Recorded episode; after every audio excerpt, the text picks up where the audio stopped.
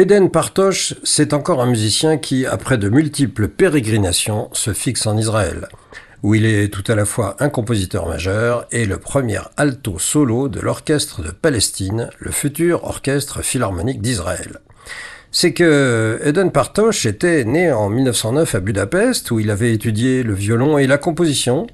Il était ensuite devenu violon solo d'un orchestre de Lucerne, avait ensuite joué avec plusieurs orchestres européens et notamment à Berlin. Mais à l'arrivée au pouvoir des nazis, Partosh était rentré en Hongrie pour y prendre le poste de violon solo de l'orchestre symphonique de Budapest. C'est alors qu'il fut contacté par le violoniste Bronislav Huberman, alors en train de fonder l'orchestre de Palestine, qui allait donc devenir ensuite l'orchestre philharmonique d'Israël. Huberman voulait que Partosh devint l'alto solo de l'orchestre. Partosh était en effet aussi un excellent altiste.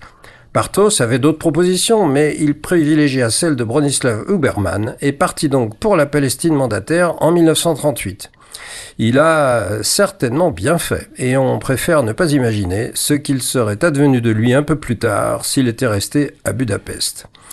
À Tel Aviv, Partos ne se contenta pas d'occuper brillamment son poste à l'orchestre, il fonda l'Académie de musique Rubin, qui acquit rapidement un prestige important et qu'il dirigea jusqu'à sa mort.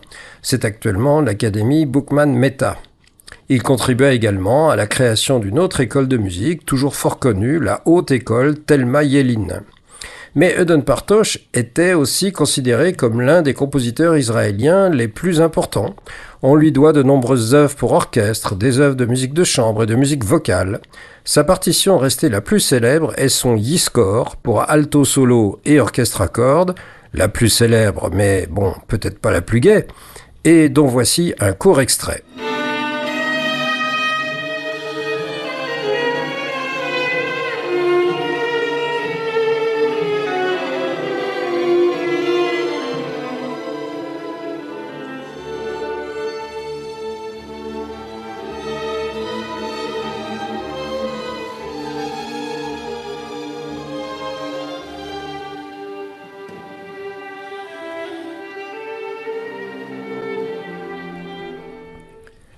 Eden Partosh reçut en 1954 le prix d'Israël, le premier attribué à un musicien, et c'est à Tel Aviv qu'il mourut en 1977.